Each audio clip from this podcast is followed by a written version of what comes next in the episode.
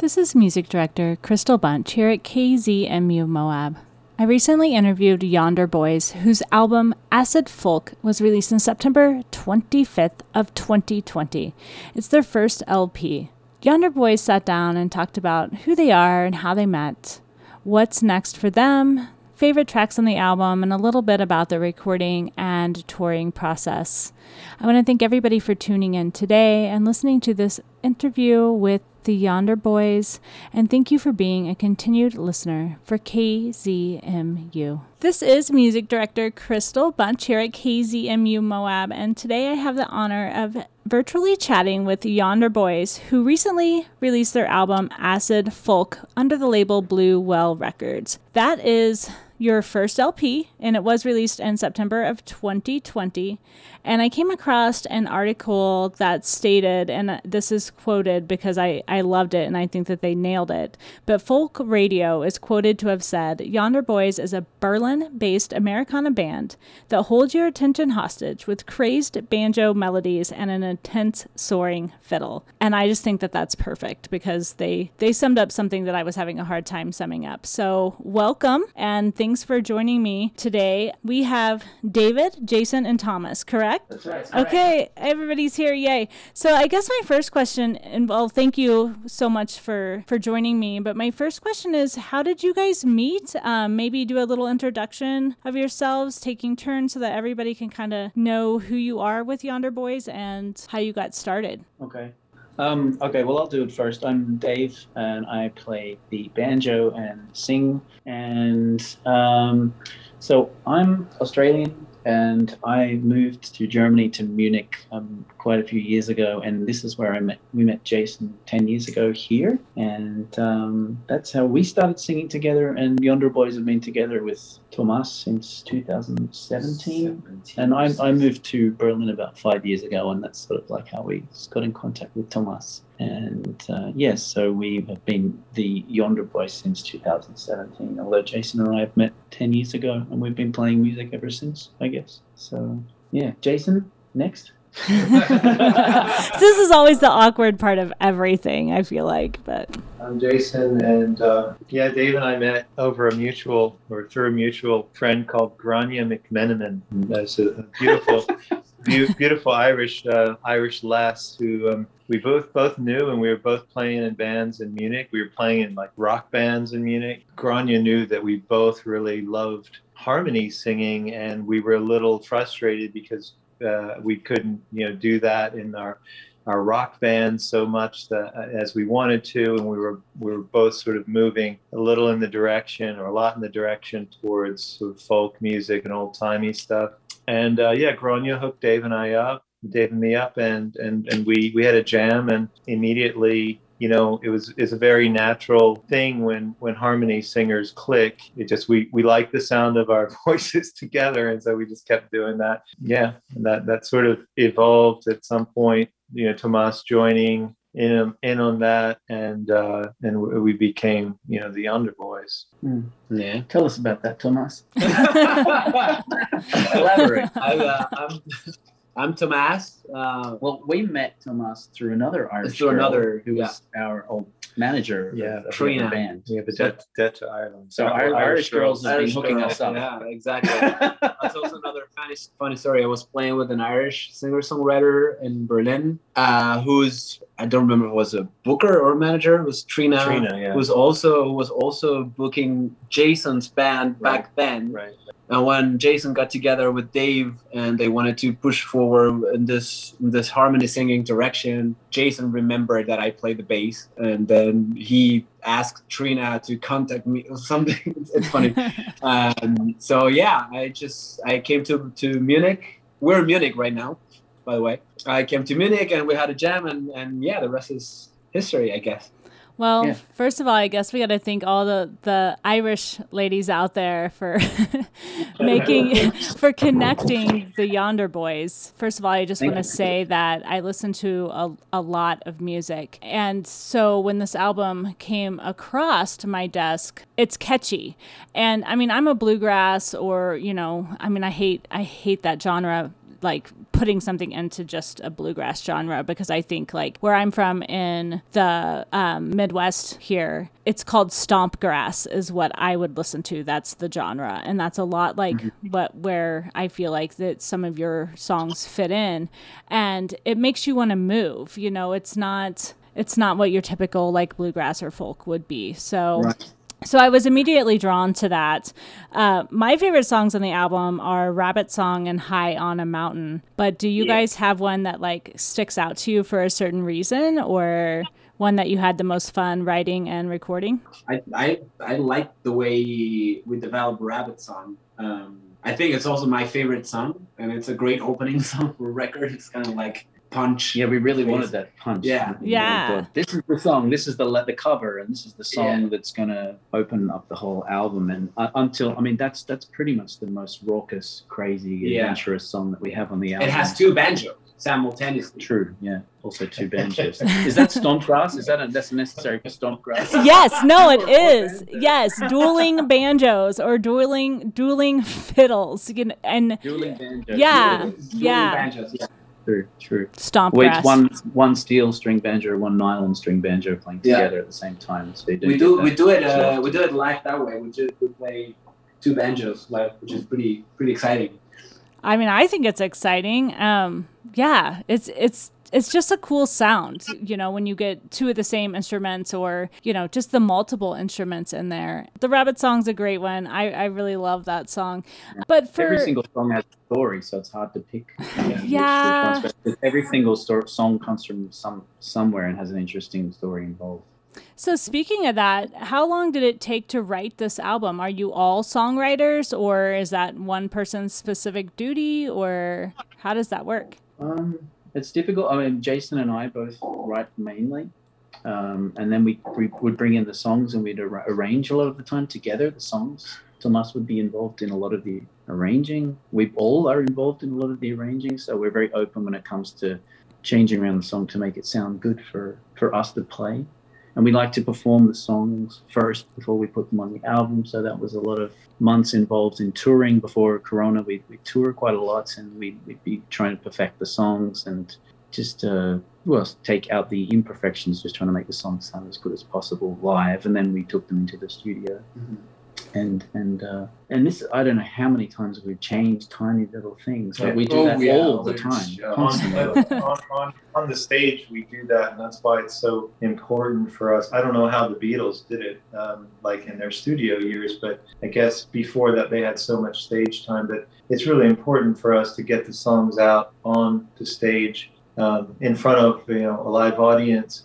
So we feel out what, what works and what doesn't, and the songs evolve and parts evolve. And when we made Acid Folk, we were we just had come off a lot of touring, mm. and um, and went in like November of two thousand nineteen, just buried ourselves in Tomas's studio in, in the basement in Berlin with uh, an eight-track tape uh, recorder, and um, yeah, we were we were like we were pretty tight because of. having played um, so so much, having played the material out for, for so many months and, and probably a, uh, more than a year actually. Yeah, and how, you know, going back to touring so much and then putting that album together, obviously the touring was stopped abruptly when Corona became, you know, the global pandemic.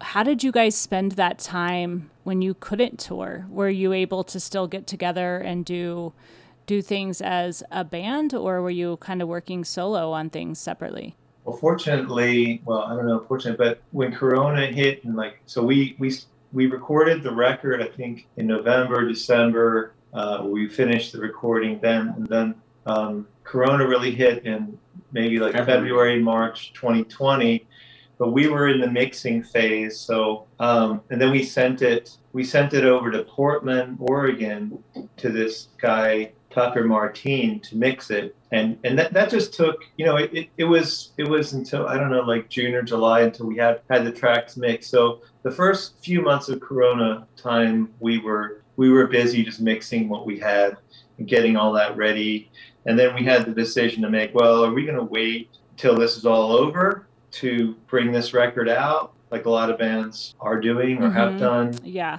Or are we just going to put it out there? And I don't know. We went.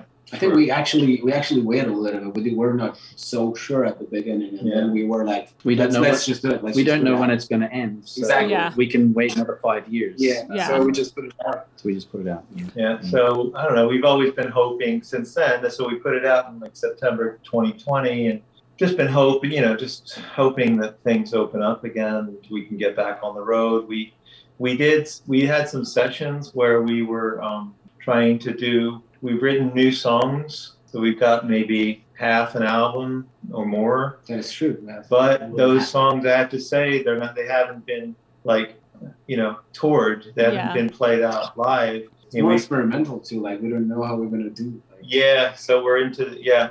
I, I, I would feel more comfortable if we if we like went out and toured for six months, toured this material for six months before we before we recorded it. But I will see. Yeah, well, you know, I think that's that's really important um, because I've talked to bands that recorded an album, say, during the pandemic or even, you know, well, no, during the pandemic, and they've all recorded, you know, all of their things separate and had it mixed together, and they've never performed any of those songs together as a band. Mm-hmm. And mm-hmm. so for you guys to do that kind of in that reverse situation, you're putting out this album that you know that you've fine-tuned, which I think is great. So it's completely understandable that with this new material, you you would want to wait and use that same process because yeah. I, this, you know. I mean, Acid Folk had no loose ends. Yeah. We knew what we were doing. We knew what we wanted, and mm-hmm. we knew how every song started and, and finished. And, and with the, if you got songs and you've never played them live before, you're not even sure if the whole thing is a loose end. People going to enjoy this or not? We don't know because no one's clapped. I no know, one, right? No one never played this song to anybody, but somehow that is somehow a freedom. Maybe, uh, maybe that's a good thing. Some people know. do it the other the way. I mean, I think Bon Iver, Bon Iver, what he won. I can't say it right either. I, I, yeah. Okay. Um, well, I can't say anyway, it. You know, he went up into this cabin or in the woods or something, and. and wrote all this. And I think the guy from Nine Inch Nails did the same. And mm-hmm. yeah, I mean, some people can just create from, you know, without a live audience and, and, and get make great records. Um, I mean, we we brought all the songs in like kind of like that. We just we just fine tuned the songs by playing it's them. It's the fine tuning yeah, that yeah. you feel like you, you like. Yeah. We all agree sometimes we play a song a few times, you're like, that part's not right, too long, too short, something needs to be there. Exactly. Like, yeah, okay, let's fine tune and that's yeah. yeah no, I think that's right. I think that's a, a great method to have. So for everybody out there who will be listening to this interview that maybe isn't familiar at all with Yonder Boys or Acid Folk, what can they expect? How would you describe this album to someone that has that has never heard it? Well, it's it's a, it's a it's a it's a quick dive into, if you can say, bluegrass or stompgrass. Mm-hmm. It's, it's it's like if you're interested in a genre like that, it's something that you shouldn't be afraid of. You can listen to it because we have. But not just that, it's terrifying for some people, right? Yeah. Bluegrass or country or mm-hmm. Americana, people find it terrifying. You see a cowboy hat and they start running the opposite direction. But, but, but this is, is a bit indie. It's a bit bluegrass. It's a bit Americana. It's a bit surf. That's rock, that's the thing. Like, like I think like we're all like kind of uh, we we when we play live, we're all like kind of an, in the into the folk, acoustic Americana tradition. But we're all three studio gigs. In the end, yeah. So when we when we go in the studio, we just basically don't have any restrictions. Um, so we do whatever whatever it's needed to finish a song. Like if you if you if you go through Acid Folk, you have like a lot of songs are in the in the in the folk tradition, but you have like I don't know songs like The Great American Parallel, which is like Beach Boys completely, and we just don't perform that way live because we don't have drums and, and electric guitars and but and, it still and works. Xylophone. It still works. Or yeah. you hear, for instance, Mosey, Mosey on Down, which is heavily influenced by by Tom Waits and and kind of uh, Los Lobos and stuff like that. Um, so yeah, we just don't conform. We don't. Yeah, exactly. We if if we end up making a. a a song that's a kind of a disco tune in the next record, we don't care. We just, yeah. But you know, maybe that's, yeah. Like, Sorry, like I didn't mean. It's got a, it's got a Moog keyboard. There's exactly. like electronic instruments. I don't know many, many, many, many folk bluegrass bands that in, incorporate Moog uh, synthesizers in, in their songs. Not that we're going to do it again. What? Well, regardless, I maybe that's why I'm drawn to it, because it, like I said, it's like I hate com- I hate saying that it's just bluegrass, because it's so much more than that, you know, and. Mm-hmm.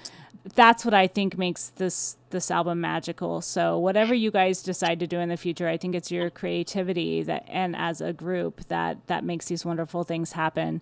So I'm excited to, you know, not only keep playing this album on the air, but also to see what you guys are doing in the future. And speaking of that, how is, you know, touring and things looking where you're at at this point? What's next actually, for Yonder Boys? We're actually in the middle of of touring right now, which is great.